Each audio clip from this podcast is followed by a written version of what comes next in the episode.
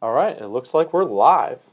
Well, welcome everyone to the third installment of the Catechism of the Catholic Church series, uh, where we will be looking at paragraphs 100 through 150. It doesn't have a very good stopping point this time around, but we decided that in order to stay with our pace, we don't care where it's going to cut. We're just going to stop at that 50 mark and pick up next time. It at least stops at a heading, I think. So Yes. That's good. This So- time it does stop at a heading. We're kind of in the middle of something, but that's okay. we'll okay. cover the next part next week. So, Father, you want to go and start with the prayer? I'd love to. In the name of the Father, and the Son, and the Holy Spirit. Amen. Amen. Heavenly Father, we thank you for the gift of your word, for giving us the great gift of sacred scripture. Please help us to continue to grow in love of your word, to grow in love of the incarnate word, your Son, our Lord and Savior, Jesus Christ. We ask you to pour out the Holy Spirit upon us today as we study the Catechism and strive to know you more, to love you more with all of our hearts and our neighbors as ourselves. And we ask this through the intercession of our Blessed Mother as we pray. Hail Mary, full, of grace, the Lord is with thee. Blessed art thou among women, and blessed is the fruit of thy womb, Jesus. Holy Mary, Mother of God, pray for us sinners now and at the hour of our death. Amen. Most Sacred Heart of Jesus, Have mercy on us. Immaculate Heart of Mary, Pray for us. Saint Joseph, Pray for us. Saint Catherine of Siena, Pray for us. Saint Jerome. Pray for us. In the name of the Father, and the Son, and the Holy Spirit. Amen. So, do you want to start by explaining why you chose those saints I to do. use in our prayer? So we always uh, say Most Sacred Heart of Jesus, which is good anywhere, but especially here at Sacred Heart Parish, um, the Immaculate Heart of Mary, because Jesus and Mary always go together.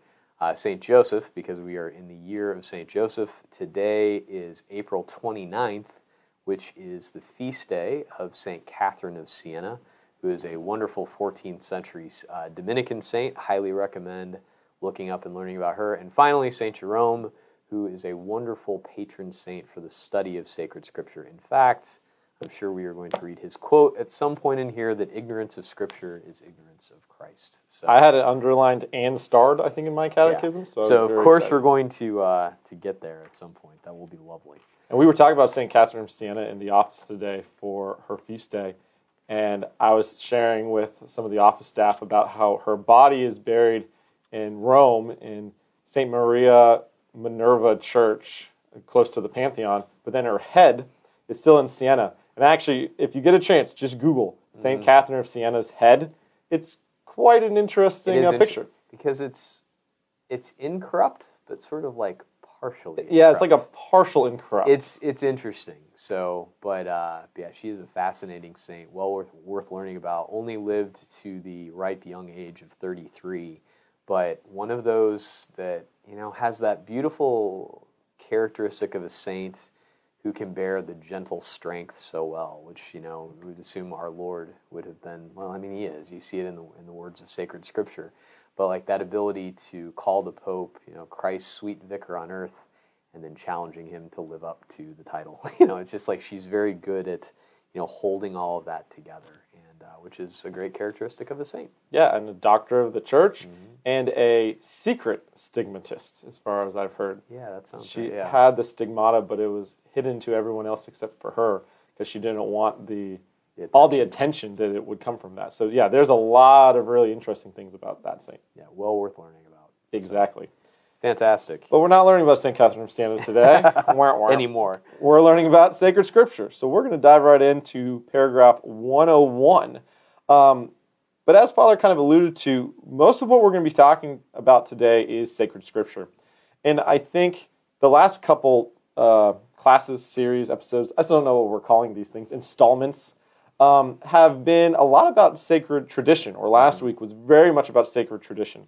So if you haven't seen that one already, please go back and watch that. I think that'll tie very nicely into this conversation. But as we were talking about earlier today, before we even, you know, before we're sitting down together now, we were saying how we talked about tradition already, which is so important in the church, and now we're getting to scripture. It's kind of an interesting the progression that the catechism takes. That we're looking at tradition and then scripture, whereas our Protestant brothers and sisters, most of them hold the teaching of sola scriptura. So, and now we're just getting to it. So it's a lot of what we're going to be talking about today is in relation to tradition, and it's going to be very evident in some ways why Scripture is so important to us, um, but why it's not everything to us. And you got to remember too. I think the the difficulty is a lot of times is using that phrase "sola" in front of anything. Um, so I was saying to Michael earlier today, I mean, you'll see in some of these beautiful paragraphs, I mean, we love and reverence Scripture, and Scripture is one of the you know absolute foundations and most important things. We've already talked about tradition. We've talked about the magisterium. Today we talk about Scripture. We need all three, and in some ways, it's like you know, Scripture is absolutely important, but a way it's not a good way to emphasize the importance by pretending that there's nothing else. It's like, man, I really love my heart, but I don't need my brain or my feet. You know, it's like, no, no, like it all goes together in the body. And scripture is part of that body, a crucial part of that body, but a part of it. It's not scripture alone. Because, as you know, it's like if, if you take, you know, the Holy Bible and you just give it to a couple different people and it just stands on its own. Well, first of all, where did it come from? But second of all, who's going to do the interpreting? Because you can read a couple of different parts, and if you take it on its own, standalone, which it was never meant to be, um, you're going to get a lot of different interpretations, as we've seen throughout you know ecclesial history over the last, especially 500 years. Yeah, exactly, and we'll touch on that quite a bit about a little bit about the canon and where the Bible came from. But the first thing to understand about Scripture is that this is truly the human language, Word of God. So the beautiful thing about Scripture is that this is not some divine language that nobody can understand. It doesn't need any sort of translation. This is human language that it was written in, and it was always intended to be read in natural human language. So much so, right, as we talked about two weeks ago, Jesus becoming man and speaking to us in human language. And so, what we're seeing in Scripture is this divine word that is being written down for generations and generations after, including, but not limited to, the actual words of Christ. So we have to understand that the Bible is to be read, to be understood by everyone, and was given to us in a way that we can understand it by God. Yeah, that it says, you know, if you look at paragraph 105, just the, the title there, that God is the author of sacred scripture. You know, the divinely revealed realities which are contained and presented in the text of sacred scripture and they're written down under the inspiration of the Holy Spirit. And so, God inspiring the sacred authors to write the text, you know, as Michael said, it's you know, it's it's in our human language. I've li- I like this little phrase. It's like sacred scripture is like God's love letters to humanity. I think that's a nice way mm-hmm. of putting it. Um, you know, in, in essentially yes, giving it to us uh, in this revealed language. Yeah, to the revealed language, but also with an understanding that it's not completely clear all the time. That there is Holy Mother Church. We have to rely on the Holy Church to accept it, to interpret it, to put together the canons of the Bible, to guide us in the understanding of it through the inspiration of the Holy Spirit. So just because we have Scripture doesn't mean it, God just dropped it out of the sky and said, here it is, ta da. We have a participation in this through the guidance of the Holy Spirit. Because there were actually several books that almost made it into Scripture. Um, it wasn't it wasn't clear for all of human history that these would be the books. Um, I know one that it comes up a lot is um, the Shepherd of Hermas. You can find that. Uh, just Google it. You can find the text. But that was a very close runner-up to making it into Scripture. But they decided through inspiration of the Holy Spirit and through you know the divine will of God that this was not supposed to be in Scripture. But at one point, it was held to be a divinely inspired text until the church decided, no, these are the books to be in the Bible and these are not. And then there are other ones like later on. I mean, they, they needed to fit particular criteria. And I'm sure you've heard, it seems like usually when we're around Holy Week, like different things like the Gospel of Thomas or the Gospel of Judas get brought up. But the thing to remember with that is, I mean, there's all sorts of, well, A, the content of what's actually been written down. And sometimes you know, we're looking back at documents, especially if you're looking at the New Testament documents that were written very close to the time when Christ lived, that his, you know during his public ministry. Uh, I mean, we're talking like mostly within the first century. Um, in fact, I just listened to a really fascinating podcast, Jimmy Akin's Mysterious World, which is one of both of our favorite podcasts. Thank you for turning me on to that one. No problem. I hadn't heard of that one before Michael told me about it. but there was an episode on the destruction of the temple, you know, which Jesus predicted. But it's interesting because even that helps to date uh, the New Testament writings because the destruction of the Jerusalem temple happened in the year 70. And so there are these predictions, but not writing as though it's already happened. And so it's like a lot of the New Testament documents, you know, could a lot of them be dated before the year 70. And when you consider the fact that Jesus died around the year 30, we're talking about like a 40 year time span, and some of them written even sooner and closer to Jesus' public ministry.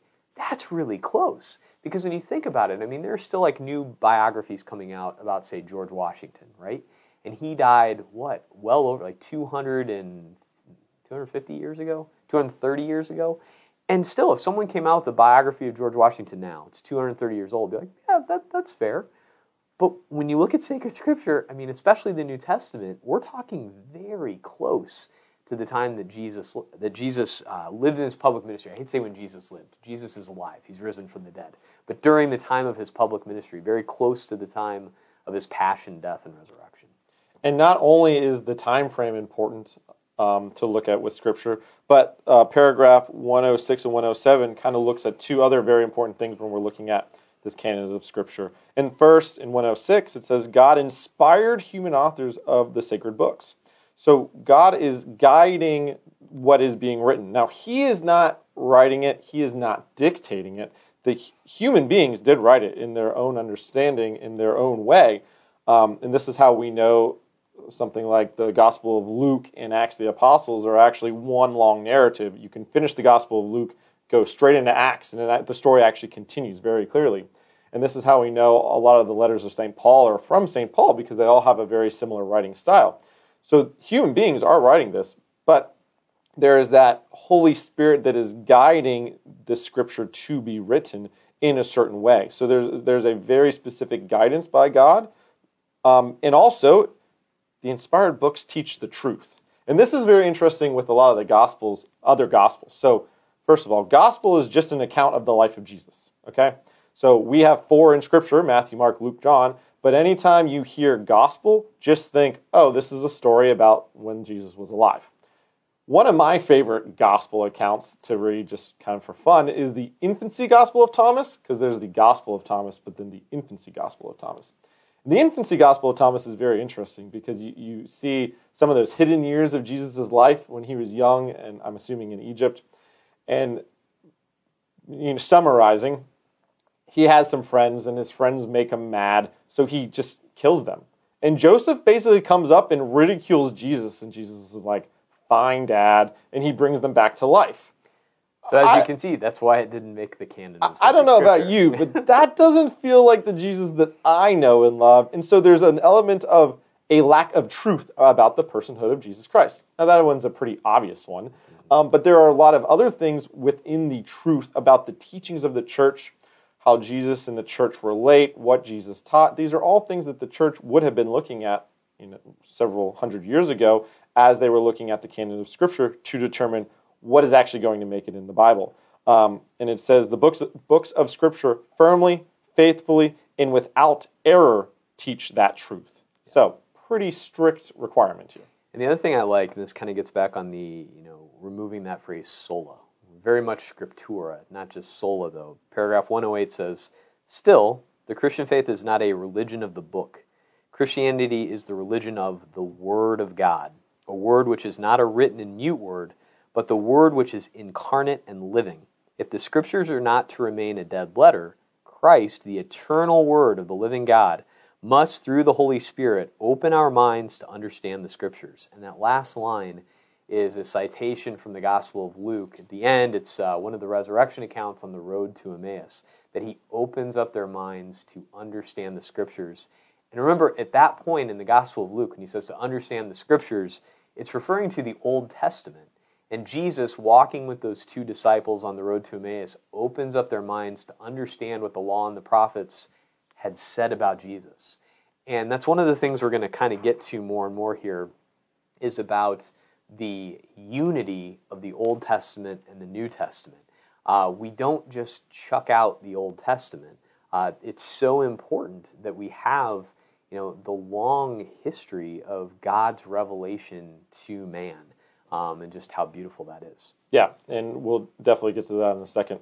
Um, but kind of continuing, on to paragraph 109 and forward, we start to see how are we supposed to interpret Scripture. First of all, very key, Holy Spirit, Holy Spirit, Holy Spirit, right? This is the whole reason the Scripture was created through the guidance of the Holy Spirit. This is how we understand the Holy Spirit. So even in paragraph 111, it talks about it says sacred scripture must be read and interpreted in the light of the same spirit by whom it was written. So if we throw out the Holy Spirit and we just are trying to read it as individuals or trying to interpret it as individuals, we're going to have a big problem. Um, and also, it talks about, going back a little bit to 110, that we need to try to understand Scripture or interpret Scripture in the context of which the authors were writing it. And I think this is so important that we need to remember that words may have meant something a little bit different back then than they do now. The culture was different, just the world was a different place. And so we can't take something out of Scripture and kind of retroactively apply it to today. Or take it out of its context. Take it out of its context um, and still understand it. We have to understand what was going on at that time. And actually, a totally different podcast that I've been trying to get you on and you haven't listened to it yet. Um, there's a podcast that I really enjoy called No Dumb Questions. Um, one of the commentators is Destin Sandlin. He has a YouTube channel called Smarter Every Day. Very, very popular YouTube channel. But they actually just did uh, two series on the one on the Dead Sea Scrolls mm. and another one on other things that they found in the Dead Sea region. And it's super interesting and fascinating to hear because um, they're both Protestants. So they're taking a much more historical analysis of the Bible than maybe you or I would, because we have so many other things to look at in tradition. Sure. And they're diving very, very deeply into Scripture itself. But thinking about how Scripture would have been perceived in the Jewish tradition and how the early Christians would have carried the Scripture and why the Dead Sea Scrolls were even where they were and why were they preserved and why were they left behind and all these different things that I, that still removed quite a bit from the gospel that we're talking about, but trying to understand and put yourself into that time period helps you to see why the script why scripture was written in the way that it was and how it was used. And it paints a very important context and interpretation to it. And i will say i mean yeah the finding of the dead sea scrolls and i forget when exactly that happened. I think it was in the middle of the 20th century i want to say is when um, like kind of like that that new finding.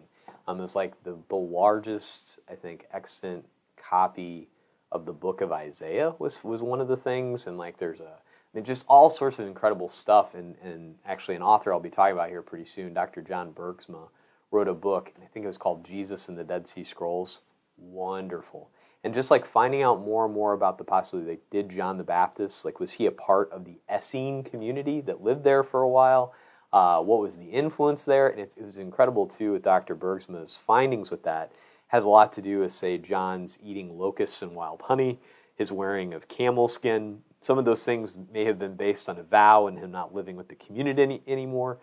It's fascinating stuff. But as Michael was saying, it's like learning more and more about the context out of which that scripture came.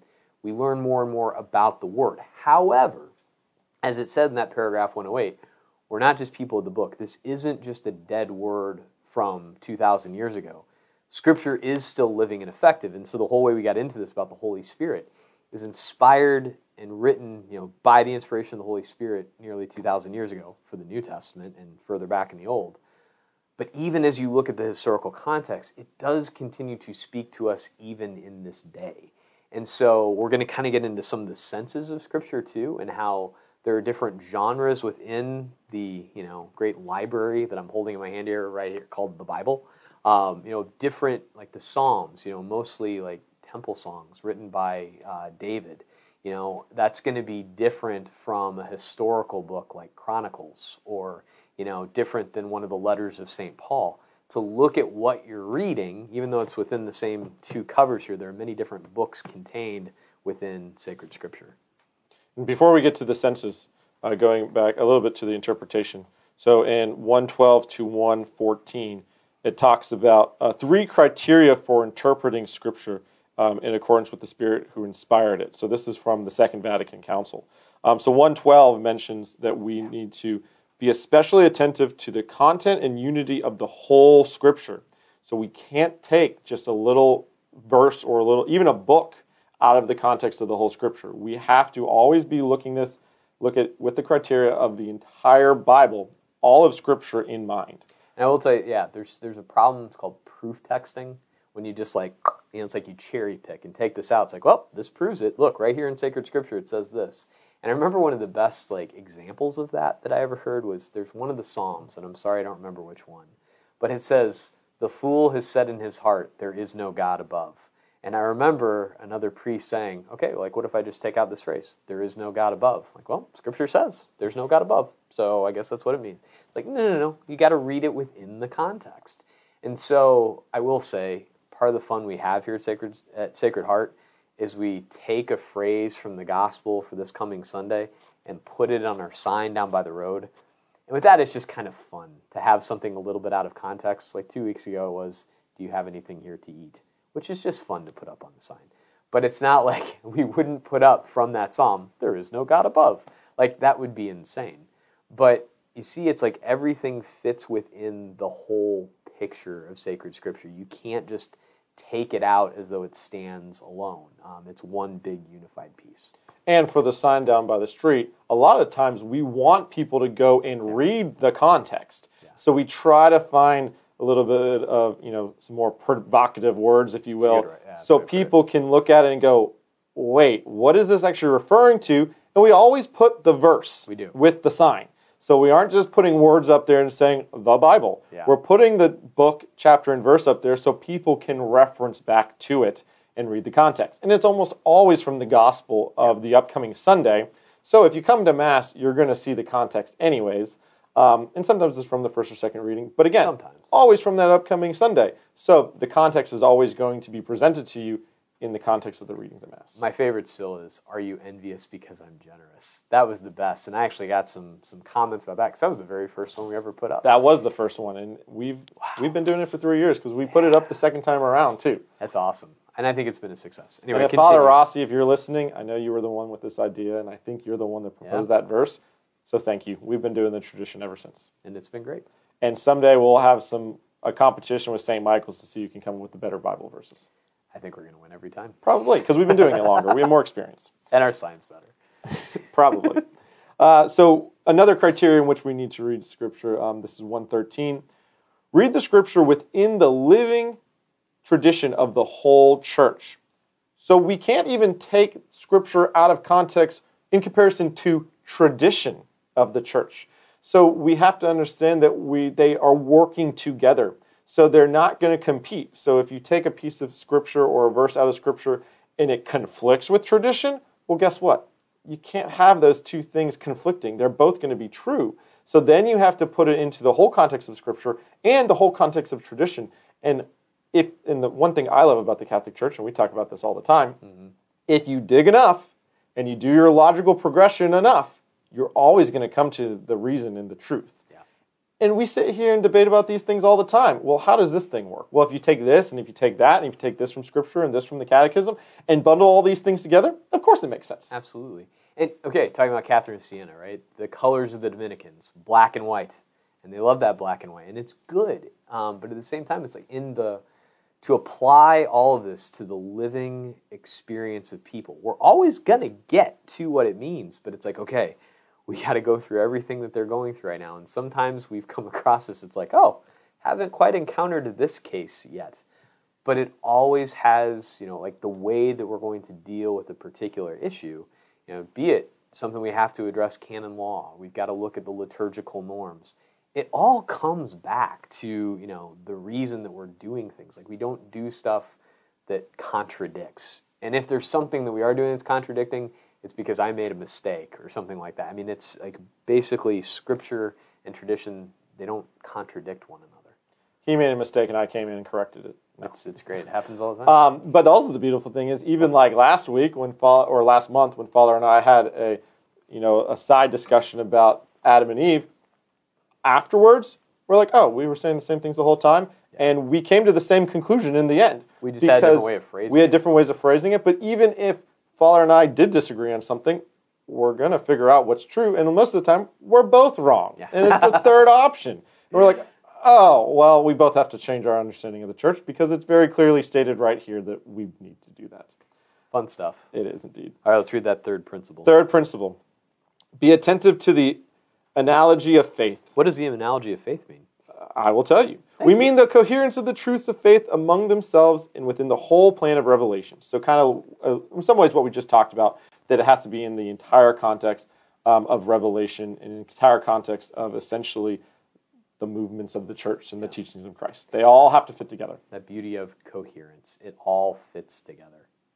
And why don't you go ahead and dive into the uh, us? Okay, so when it gets into the senses of sacred scripture, you have two main senses, but then the second one is broken up into three parts. Now, the first one would be the literal sense that the words in front of you mean what they mean. I remember I had a, uh, a supervisor in my hospital assignment as a seminarian, and he was a Baptist minister, and he always used to say, Bible says what it means, and it means what it says, and that's the way that it is. Like, okay, yeah, I mean, it's, it's true, and you're right.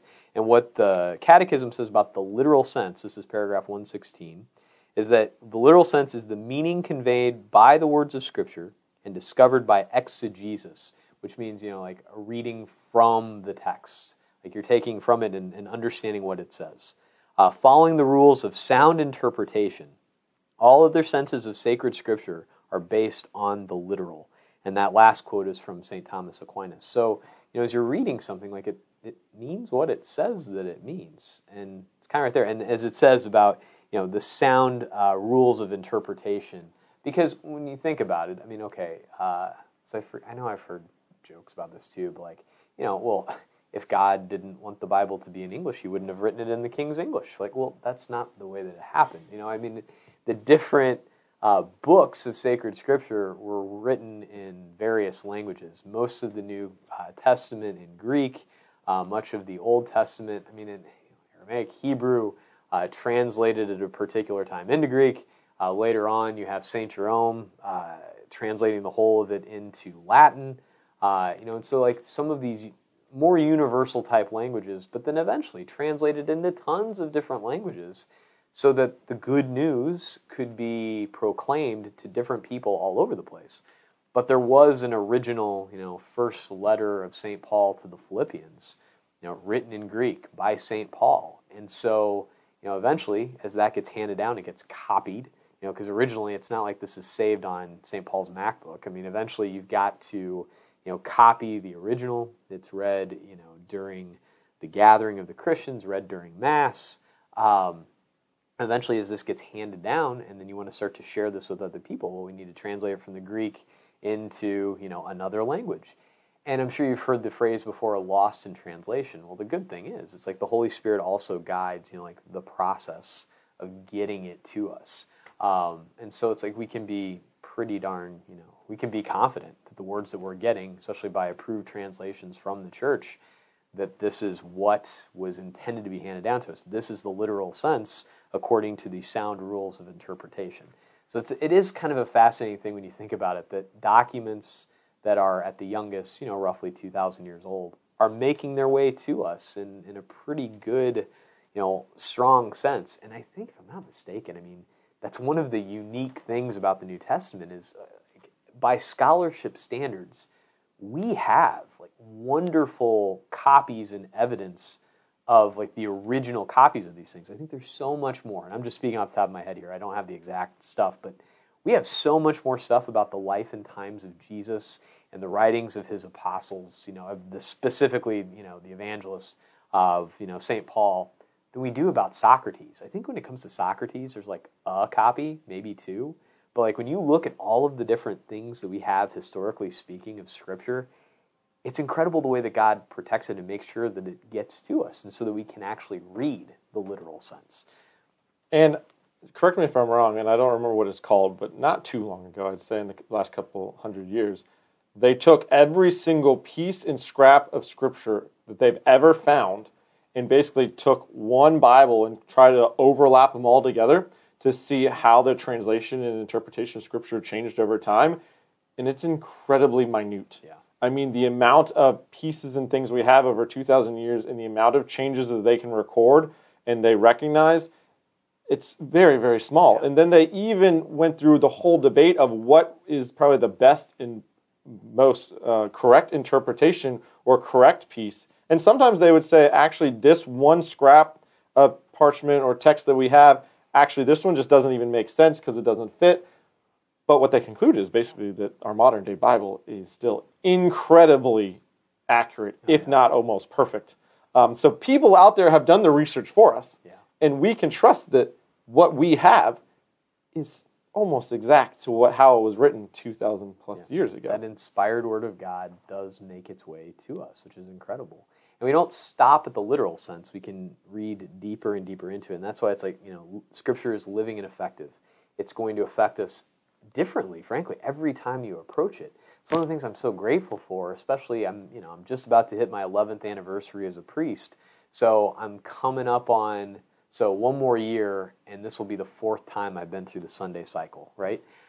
it's incredible how every time I approach the readings for the upcoming Sunday, they hit you in a different way. I mean, the, the Word of God is living and affected. And so you look at the spiritual sense of Scripture, paragraph 117. It says, Thanks to the unity of God's plan, not only the text of Scripture, but also the realities and events about which it speaks can be signs. And here are the three different spiritual senses of Scripture. First, the allegorical sense highly recommend look up paragraph 117 because I'm going to give you a couple, well, two big words and one that you already know. Allegorical sense.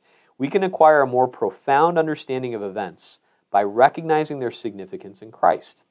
Thus, the crossing of the Red Sea is a sign or type of Christ's victory and also of Christian baptism, which you can see every time I baptize someone, and I did last night, and when I bless the water, I said, you know, uh, just as the you know the the Israelites passed through the Red Sea, you know, it's like it's being referred to as we're blessing the water for baptism, and you know, so you have this allegorical sense, uh, this like allegory that, that's there in the Old Testament that's pointing towards Christ. Second, the moral sense. The events reported in Scripture ought to lead us to act justly. St. Paul says they were written for our instruction. So we can see that. I mean, the way we want to live our lives, we can see the way that that's you know, spelled out to us in sacred Scripture. For example, St. Paul's letter to the Corinthians, chapter 13. You've all heard it if you've ever been to a wedding. His section where he expounds on love, right? If you look at the definition of love, that's how we're to live our lives. I mean, God is love. And Jesus is love incarnate. We are to imitate him. He gives us himself that we might do that. Here is this. This is how we live our lives, and God gives us this moral sense to tell us how to do that. Finally, here's the other big word the anagogical sense. And that word anagogical, it comes from the Greek anagog, which means leading. We can view realities and events in terms of their eternal significance, leading us toward our true homeland. Thus, the church on earth is a sign of the heavenly Jerusalem. So remember, it's like it's leading us towards our ultimate goal. And I could ask any student in Sacred Heart Catholic School, which is surrounding me right now, I'd say, What is the goal? What do you want to be? And they would all tell me, to be a saint. Thank you. And that's what we're called to. It's our salvation. And that's what Scripture is there, that anagogical sense. It's leading us on towards our heavenly homeland. And then I love the next paragraph because we get a medieval couplet that summarizes the significance of the four senses. Gotta love a good couplet. I know, and it's great that there's poetry here in the Catechism. But it says, the letter speaks of deeds, allegory to faith, the moral how to act, anagogy our destiny. Isn't that awesome? And that's exactly how we're supposed to understand Scripture in those senses. And then in 119, it talks about the task of exegetes, as you were talking People about before. study Scripture. People study Scripture, you know, to help us in some ways to interpret the Scripture. Because there are people way smarter than either Father or I, and probably everyone viewing. Unless you're one of those people, then I apologize. Um, that interpret Scripture and help us to see what it's actually what it's actually saying. Um, I remember in high school, and I'm sure you had to do this in seminary, where we had to pick a, a Bible verse. They gave us a couple in high school that we had to pick from, and we had to do an exegesis on it. We had to examine it. We had to look at the Latin. We had to look at the Greek. We had to try to understand and explain how this small section of Scripture is to be interpreted and understood. And it was hard. And I was given a softball of a verse to make it really easy. I can't imagine those who have to do that for a living. And uh, thank you for whomever does that. Well, and, and the ones, I mean, like doing it for a living. Because, I mean, that's kind of what we have to do in getting ready for a homily. And quite frankly, that's what's a little more difficult now that we have the. but you have all these books over here that you can refer to. And I'm so glad that you said that because that's the thing. So, with that medieval couplet, right, looking at all those senses of Scripture, one of the dangers sometimes, especially in modern bi- biblical scholarship, is you know what Michael was talking about before about that context, right, and the literal meaning, and only looking at just the historical context. Well, what did it mean at the time? And that's good, and we need to understand that. But you also have to take into to account those spiritual senses to understand what it means living and breathing within the living body of Christ, the church. How Scripture is being approached at this very moment. The fact that I had a baptism last night and this girl passed through the Red Sea, you know, like Jesus. It's not just something from 2,000 years ago, but it's current. And to understand sacred Scripture from the heart of the church, and a lot of what I have right here kind of points to that. And one of my, just say this Catholic commentary on sacred scripture, I have here probably, I would say this is my favorite one of the series so far that I have. The one on the Gospel of Mark by Mary Healy, who is a professor at Sacred Heart Seminary in Detroit. It's fantastic. And the beautiful thing is about this particular commentary series, and there's so many commentary series, and some of them are a lot better than others. Some of them treat the Bible as though it's just any other work, like the Odyssey or the Iliad. It's like, oh, it's nice to study the history, and that's it. But no, the beautiful thing about this is, is it tells you like where a particular uh, reading will come up at masses. Like I just opened up uh, to her section on Mark chapter 9, verses 33 to 37. And it tells me right here in the lectionary, which means what we read at Mass, it comes up in the Common of Pastors. So if we had a Mass for St. John Vianney and use the Common of Pastors, this could be one of the readings. Like it places it within the liturgical life of the church because that's one of the, the main places we are to encounter scripture is where it's proclaimed at mass. And so it's like it gives us the historical context but also what it's meant in the living tradition of the church you know what the moral sense has been what it's leading us to. And that's the other thing that anagogical sense. Whew, that can be tough stuff. That means it hits you right here. It has to do with your eternal salvation. You can't just study this as some sort of a third party scientist under a microscope as though it has nothing to do with the rest of your life. That's not the way that scripture works. It's living and effective. It cuts through to the heart like a two-edged sword. I mean, it's it's powerful stuff. And that other line about, you know, reading script, sacred scripture from the heart of the church, if I'm not mistaken, that is the tagline of the St. Paul Center for Biblical Theology, which is Dr. Scott Hahn and Dr. John Bergsma and some of his wonderful I'll call them compatriots. I don't know the right word, but it's based out of St. Francis, sorry, Franciscan University in Steubenville. They do a retreat for priests, which is fantastic. They put out a lot of good works. Uh, he has Emmaus Road Publishing. It's good stuff, and it's just it's nice that we have this whole big living tradition of help to understand more and more about sacred scripture, and you know just how much more it affects us on a day to day you know way of, of approaching it and I feel like I'm spinning my wheels now, so I'll kick it back over to Michael. No, and I think that's important to recognize that the church does not leave us with scripture alone. Yeah. That there are people out there that, as I said, all these texts here that Father brought to show off, um, these are all people and theologians and the exegetes um, that have prepared to help us understand scripture. So it's one thing to open scripture yourself and try to understand how is this applying to me today, now. How is God speaking to me through this living word in that spiritual sense? But it's also important to say, well, how does this play in the whole context of Scripture? And it's hard for us to figure that out. Yeah. We don't know. We don't necessarily have the time, but other people have done that for us. Yeah. So reading Scripture with the help of other sources and other um, authors and resources is very important to, to do as well. It's absolutely crucial. And I just I just brought in these are books that I'm very likely to go to every time I'm getting ready for a homily. And I'll tell you what, I won't go on a huge tangent right now, but I kind of already have. But I'll reference a couple of them at the end just for a couple of books that I think you may even want to look into possibly purchasing purchasing to help you to understand scripture better. Perfect. So we're going to dive right into the canon of Scripture. Um, so in 120, uh, paragraph 120, it says, It was by the apostolic tradition that the church discerned which writings are to be included in the list of sacred books. And then it lists the complete. Um, The 46 books of the Old Testament, if you separate out Jeremiah and Lamentations, and then the 27 of the New. And if you don't know what they are, they're listed right here in paragraph 120. Um, now, the there is a small difference between the Catholic Bible and the Protestant Bible. They um, removed essentially seven books, if I'm correct. I think so. And, and I think it depends on the particular denomination, too. in, the Old Testament, and that's the, really the only difference. I think there's one small discussion about the interpretation in um, the letter um, of James, I think. Um, and as far as I know, and correct me if I'm wrong, the main reason why the Protestants removed those seven books of the Old Testament is that we are using the Catholic Bible is using a lot of the Greek translation of Scripture, and in a lot of the Greek translations of Scripture, it included those seven books, where the Protestants are using the Hebrew translation of Scripture, and a lot of the Hebrew translations removed those seven books. So, and that's the only really good explanation that I've received, unless Father, you know something else that I don't. No, that's about the best I've really heard. And, and I guess therein lies the difficulty. It's like, well, then who decided which you get to do on that? And that's where living within the magisterium and the rich tradition of the church is so helpful. And it even like gives the reference from where the canon comes from.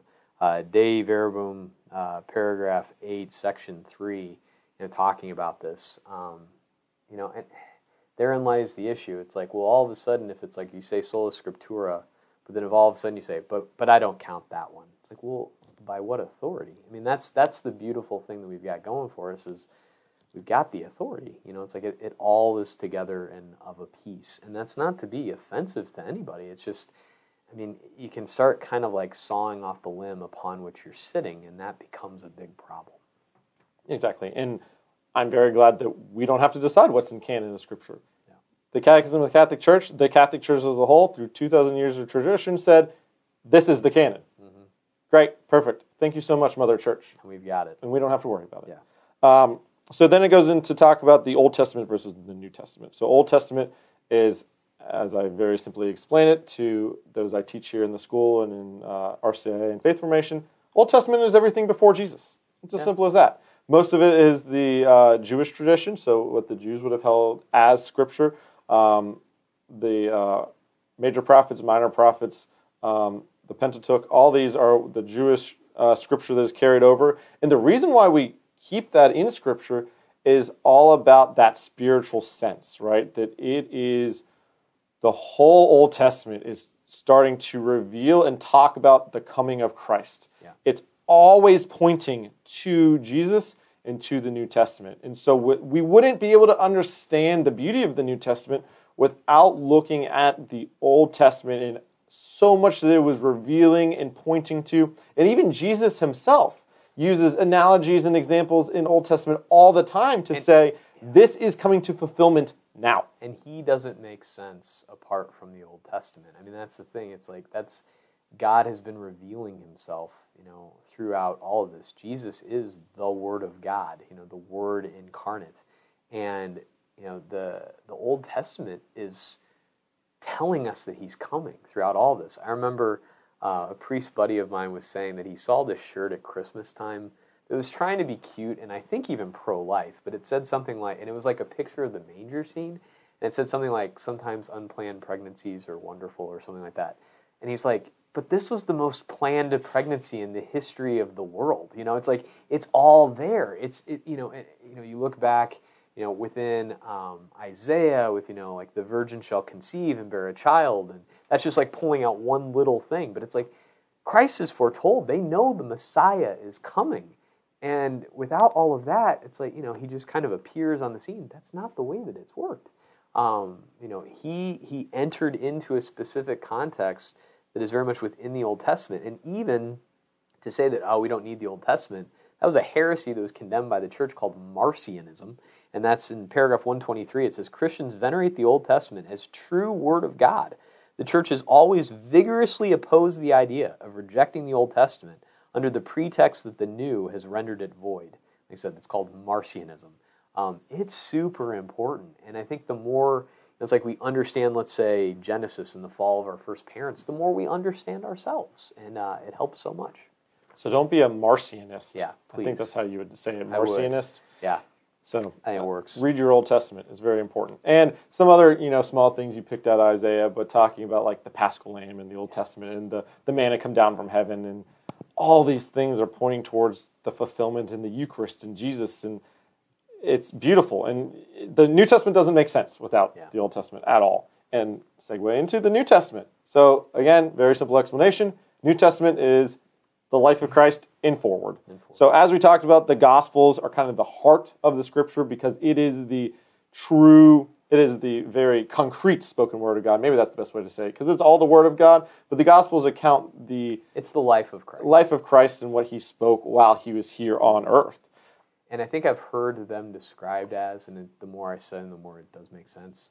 They're accounts of the passion, death, and resurrection of Jesus with a very long introduction. I mean, and it's it's a good way of putting because if you look at the Gospel of John, the first twelve chapters like lead up through his public ministry, but chapter thirteen starts the Last Supper. It's like thirteen to seventeen is the Last Supper discourse. Then 18 and 19, you get into the Passion, and then 20 is the resurrection. So when you think about it, it's like almost half of the Gospel of John is the Last Supper on. I mean, it's, it's fascinating. Yeah, and so it uh, the Catechism in 126 goes on to distinguish the three stages of the formation of the Gospels, talking about how well the Gospels were first formed by Jesus actually living it and teaching it. So it actually happened in the context of time of Jesus being here and living out those 33 years on life of life, and then the oral tradition when the apostles and the disciples took that and passed it on to one another through the oral tradition of speaking it. And then shortly after that, it was actually written down into the Gospels how we know it today. So, but this whole time is still the gospel account because, as Father says, it's the life of Jesus Christ. So the gospel was being proclaimed when it was being lived, it was passed on orally before it was still written. So the gospels existed from the moment that Jesus became man on earth through his incarnation. Um, and so then it talks about, as we have already done a little bit, the unity of that Old Testament and the New Testament. How the in I love this uh, sentence in 128 and explains what typology is. I love talking about typology and using all these great examples of the Old Testament of typology. But typology is basically, um, well, I'll just read it, Please. which discerns in God's works of the Old Covenant prefigurements of what he accomplished in the fullness of time in the person of his incarnate Son. So they're prefigurements within the Old Covenant or the Old Testament, those promises that uh, God made with his chosen people that ultimately are fulfilled in that life of Christ. And we mentioned a couple with the manna and the paschal lamb. Um, it- the story of Abraham and Isaac is very important with the, the crucifixion. We see um, baptism as in in the Red Sea, we were talking about. Um, and all of these things are showing that Jesus is coming to fulfill this. And the Jews at the time would have known this. Mm-hmm. The, the Jews have s- had such a deep understanding of their sacred scripture. The only way I could compare it to, and I heard this in a talk, and I don't remember who, who said it, but it's like our understanding of, you know, Disney movies, right? We know our Disney movies and we know our cinema so well that if, you know, if I start talking about, you know, a classic of Lion King, so many of us know that story by heart and can talk about the sequence of it. Well, if you didn't have modern media and modern technology, and what you had was scripture, and that was might be the sole text that you have in your house. Those are the stories you share. Those are the stories you pass down. So they would know it so well by heart, even that when Jesus would mention something or talk about a a verse or a story within Scripture, he might only mention the first or second verse, but it's bringing to mind the whole story of Scripture. I think it um, also when he quotes the Psalms, Yeah. you never quote the Psalms necessarily fully, but you would say the first or second verse of the Psalm, And you got the whole thing. and it was always understood that you were quoting the whole Psalm, not just that small part. So it's so in depth that this unity existed, so much so that even at the time, Jesus was saying, Hey, I'm revealing or bringing to fulfillment this thing, and very concretely at the time. And I got to tell you, as you say that, I mean, it's a good analogy about. I've also heard it put not Disney movies, but Star Wars. It's like you know, like all the. Well, Star Wars is Disney now. That's true. Technically speaking, it's all the same thing. Yeah, it's all the same. Yeah, that's a good point. But it's you know, it's funny. It's like the more I study sacred scripture, and I'm embarrassed to say, like, it's come like very late. It's like St. Augustine, late have I loved you, O Lord. You know, I wish I'd been doing this from the beginning. But it's so much better. Like The Lion King's not that great. I mean, it's it's okay, maybe, kinda. But it's like if you've been eating, I don't know, like not even a good kind of candy bar, like like the orange and black, you know, peanut butter taffy things you get at uh, Halloween sometimes, and like that's been your diet, and then all of a sudden it's like, oh, well, here's filet mignon. Like, oh, wow, I didn't know food could be this good. Like sacred scripture is so incredible, and when you look at just, you know, Christendom in the history, like what has beautiful art been of or for? You know, it's like to adorn beautiful churches and like depicting sacred scripture. Look at the works of Michelangelo, like the Sistine Chapel it's incredible like to look at that or you know the music of you know uh, mozart to you know prepare for you know a beautiful mass i mean to think about you know all of these things rooted in and all and around scripture and the liturgy and like lifting it up and it like and once again the anagogical sense this has to do with our own salvation the salvation of the body of christ with the Lion King, they want you to get a movie ticket and then buy, you know, some more stuff and go stay in the hotel at Disney World great, but they're not as concerned about your eternal salvation. And Christ loves you. So it's like as you're reading this and understanding it, it, it has absolutely to do with you personally, has to do with you as part of the family of faith. Um, it's incredible. And I think the fact that we've fallen away from it, it's like the more I realize that, it's like, ah, we've really traded in like, you know, the greatest treasure we have for, you know, pottage. Isn't that what it says about like Esau like turning in his birthright for pottage? It's mm-hmm. like, oh, study sacred scripture because it's so great. Anyway. Now I'll I'll do a uh, small confession. I have not read all of Scripture. Sure. Father, have you read all of Scripture? Um, in one way or another, yes. I mean, the sad thing is, have I sat down and read through the whole Bible? No. Although that's a tough way to do it anyway. It is. But I mean, more or less, yes, I have. Um, I know there are good reading plans. In fact, there's that podcast right now with Father Mike Schmitz. Mm-hmm um, Bible in a year. Yeah, where he's going through, and I've I've done some of those like reading plans before. There's one from the Catholics Come Home group, I think, um, where it's like they have this reading plan where it's all of sacred scripture and the Catechism of the Catholic Church in a year. So, but it's it's tough. Yeah, it's, I remember you and Father Rossi. He made it. I didn't. Okay, well. I mean, yeah, I know. So I, I can I can give him credit sometimes. So every once in a while, Father Rossi, if you're listening again, good job. Good job. Um, and then there's uh, the Bible timeline that I know is very yeah, good by Jeff Cavins. Jeff Cavins. Mm-hmm. And that what uh, that does is it takes the books of the Bible and actually puts it in a chronological order, and it'll show you this is the actual timeline of the Bible and how these books kind of parallel other books of the Bible. And so that helps a lot because if you read it from start to finish, you're not going to get one continuous story they kind of come and go in different locations. A lot of times people get up to like numbers, and it's like, oh, it's just it's hard. I mean, there, there are some parts that are that are difficult. Like you said, there's different genres, you know, of books within sacred scripture. But yeah, to have a guide like that is really, really helpful. Um, yeah, someone like a Jeff Cavins, Father Mike Schmitz. Uh, it's incredible what's out there and available to us today. Yes, exactly. Um, and then, kind of concluding this section is talk about the sacred scripture and the life of the church, which we've talked about a lot. But in paragraph 133 is the quote everyone knows and loves ignorance of scripture is ignorance of christ and that completes the section yeah. so i mean that is kind of the period statement ignorance of scripture is ignorance of christ so the more we know scripture the better because the better relationship we're going to have with jesus christ exactly. so very very important um, all right flipping on so we're going to kind of skip the in brief because we need to uh, move along because we only have five minutes left um, but we're doing okay so then yeah, the, we don't have much left. The last little bit here actually starts the, the next chapter, right? Uh, chapter three, man's response to God. So we'll go into this much more next month because this is kind of where that weird cutoff is.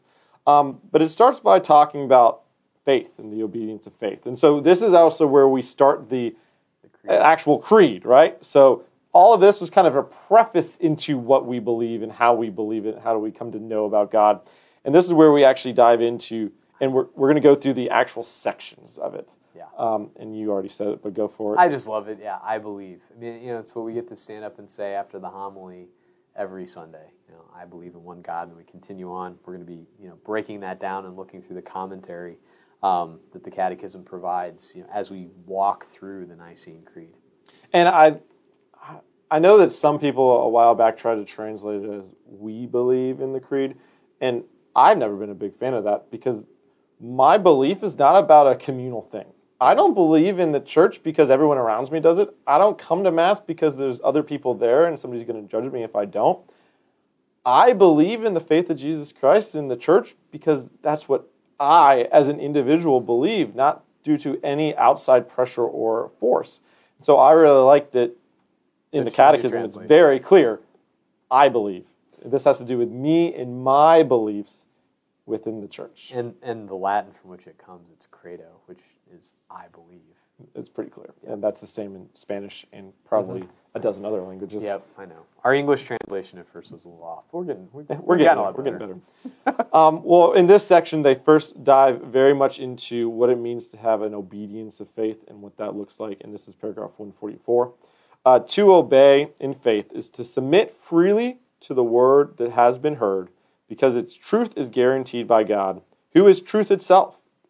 And it goes into a really wonderful explanation of an Old Testament figure and a New Testament figure that took this obedience of faith to heart and is are examples for us to follow. And that's Abraham in the Old Testament and Mother Mary in the New Testament. Um, Abraham, I mean, the story of Abraham is absolutely incredible. Awesome. And what he was asked to do. I mean, God basically asked him to just get up and leave mm-hmm. and just wander to the land of his chosen people. Abraham didn't know where he was going. He didn't know what he was doing, but God asked him to do this, and he just got up and went. But that wasn't even the height of the faith that Abraham had to have. I mean, the covenant that he made with Abraham, circumcision, I mean, there takes a, a little bit of faith in order to do that, in order to teach the people of your family that hey, God is asking us to do this as, as a sign of the covenant with Him and the promise. As a man, that would be a tough situation to be in. But also, it reaches this climax in God's request for Abraham to sacrifice his son Isaac. Now, we know the end of the story, spoiler alert, that his son doesn't actually be sac- get sacrificed, but he goes to the very moment of killing his son for God, and God stops him. Abraham didn't know that was going to happen. Right? That was a wonderful surprise at the end of the story for Abraham. But that is a very, very huge sign of faith and obedience in not just believing in one's head, but being willing to obey in one's life, in the way one lives, in the way one actually follows God in a real concrete way and then I'll let you take over with Mary. Yeah, well, I was just going to say with Abraham too. You know, where it quotes from the letter to the Hebrews, where it says, "You know, faith is the assurance of things hoped for, the convic- conviction of things not seen." And I like this little phrase: Abraham believed God. And that's a big thing too. It's like as we talk about all this with Scripture tradition, the Magisterium. It's like, okay, I might not know exactly what God has in store, but I trust God. You know, I trust Him going forward. I know that ultimately it's like it is our best interest that he has in mind. And so ultimately the only thing we have to fear is sin, is separation from God. And that's the thing with Abraham is like that incredible trust, you know, and and so to see that and then of course, yes, our blessed mother. You know, she is the one, the Virgin Mary most perfectly embodies the obedience of faith. By faith, Mary welcomes the tidings and promise brought by the angel Gabriel believing that with God nothing will be impossible. And so giving her assent, and I love this phrase so much and love it when we prayed in the Angelus Behold, I am the handmaid of the Lord, be it done unto me according to your word. And that's the thing, it's like so, you know, she she even said, you know, how can this be? Because I don't know man. But she still is like is open, you know, okay. I'm the handmaid of the Lord, be it done unto me according to your word. She trusted. She trusted at the Annunciation. She trusted throughout the public ministry of Christ you know, saying to him when he said, Woman, what is it to me? My hour is not yet come. And she turns and says to the servants, Do whatever he tells you.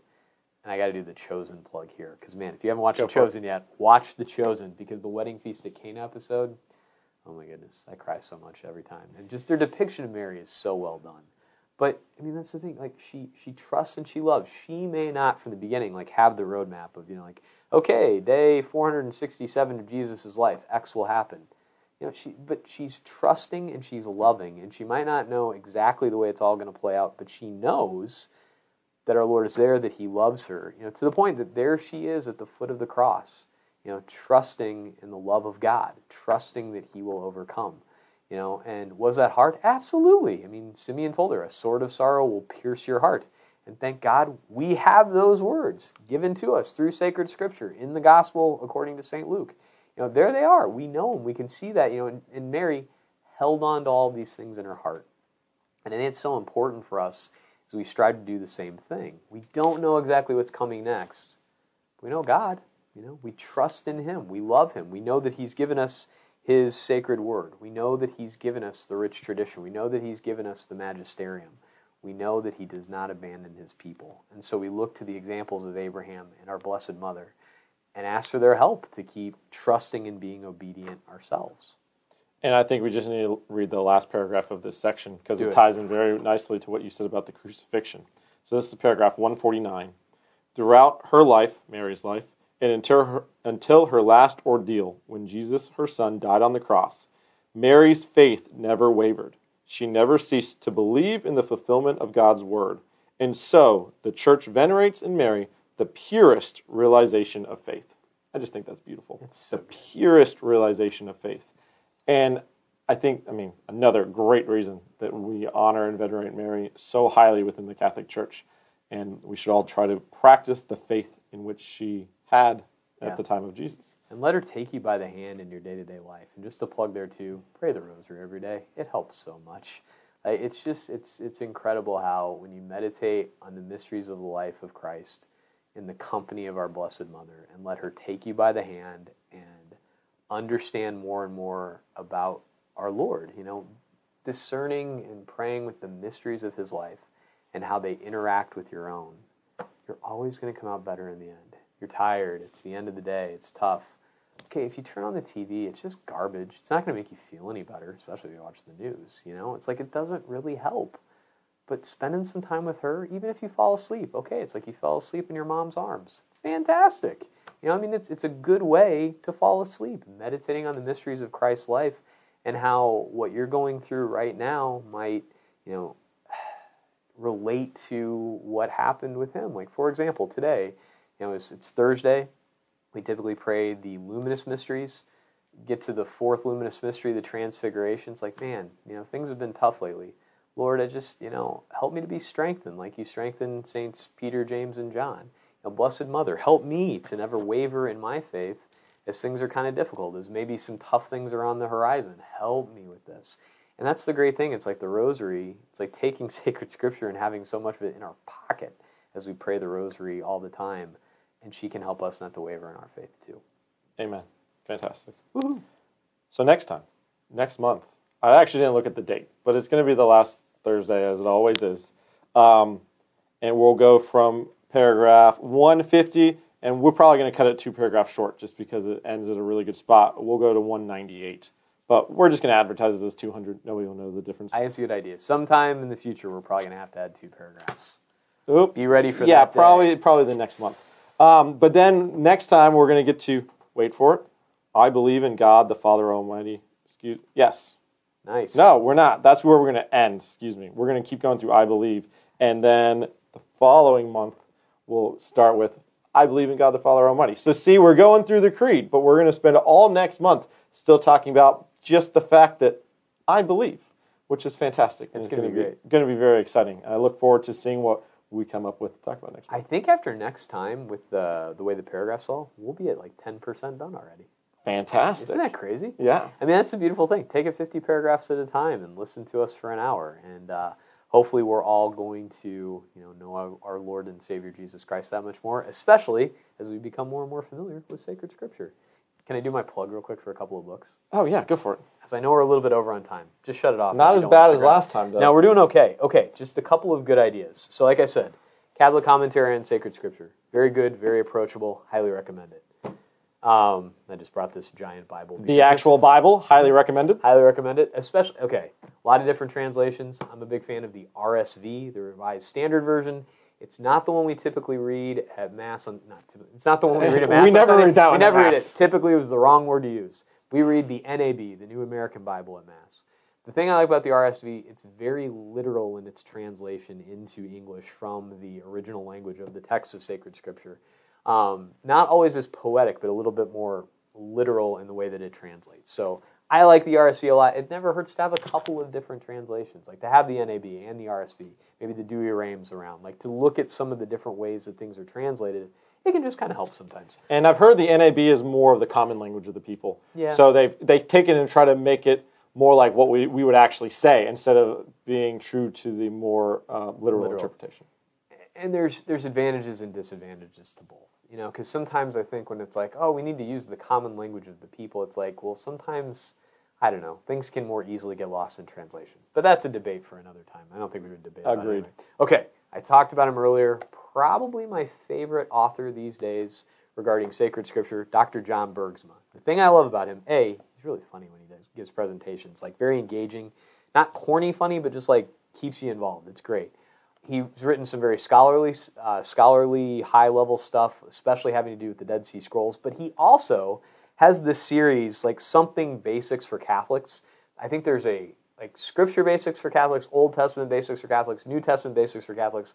I got this one, Psalm basics for Catholics. And notice here, you got a little like stick figure guy playing a harp with a halo on. Um, he does a lot of stick figure stuff, which I know it's like, oh, I'm an adult it helps. I mean, I have a master's degree in sacred scripture, and I really appreciate the way that he kind of breaks some of this stuff down. So, uh, Psalm Basics for Catholics, Dr. John Bergsma, very, very good. And actually, the next book, I actually the next two books I have are from him too. He just came out with a like commentary through the year of year B. It's what we're in right now. The readings from Mark. This is brand new. I just got this. This one, and I think they're working on the New Testament right now. Catholic Introduction to the Bible, the Old Testament. This is Dr. John Bergsma and a guy named uh, Dr. Brant Pitre. Probably the best introduction to the Old Testament I've ever seen. I've used this a bunch in preparing for homilies over the last couple of years. Awesome insights into. I mean, you can tell it's a it's a hefty one, but it is well worth it. A little more. It's not a little. It's it's scholarly, but the language is I think very approachable. It's well worth uh, checking out if you want to dive more into understanding things about the Old Testament. Catholic Introduction to the Old Testament. This one's a little bit pricier, as you can tell. It's huge, and it's out from Ignatius Press.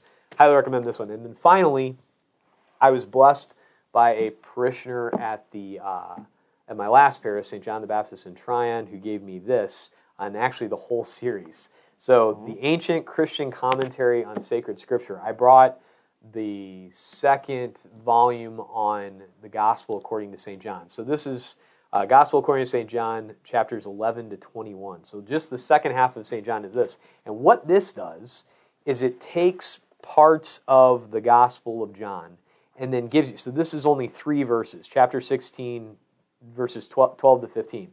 And then what it does is it takes quotes from different church fathers about that part of sacred scripture. So just opening up to here, you have quotes from Origen, who is a older church father, not a saint, but um, wrote a lot. St. Gregory of Nazianzen, St. Hilary of Poitiers, um, St. Augustine, um, anybody else? Didymus the Blind. I mean, my goodness, we just don't read enough of Didymus the Blind these days. Tertullian, St. Ambrose. I mean, it's great. So it takes a lot of what these different saints have said and compiles it into this, and they have at least one book, if not two, uh, for every book from sacred scripture. So I have that on several shelves at home. It was an incredible gift.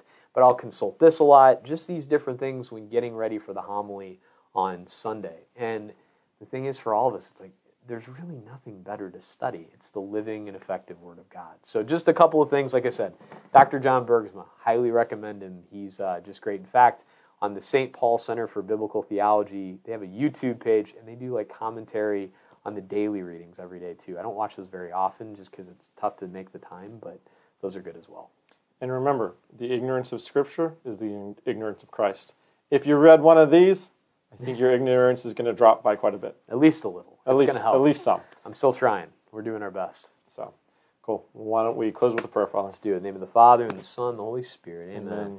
With grateful hearts, Heavenly Father, we pray. Glory be to the Father, to the Son, to the Holy Spirit, as it was in the beginning, is now, and ever shall be, world without end. Amen. The Lord be with you. And with your spirit. Almighty God bless you, the Father and the Son and the Holy Spirit. Amen. Go in peace. Thanks be to God.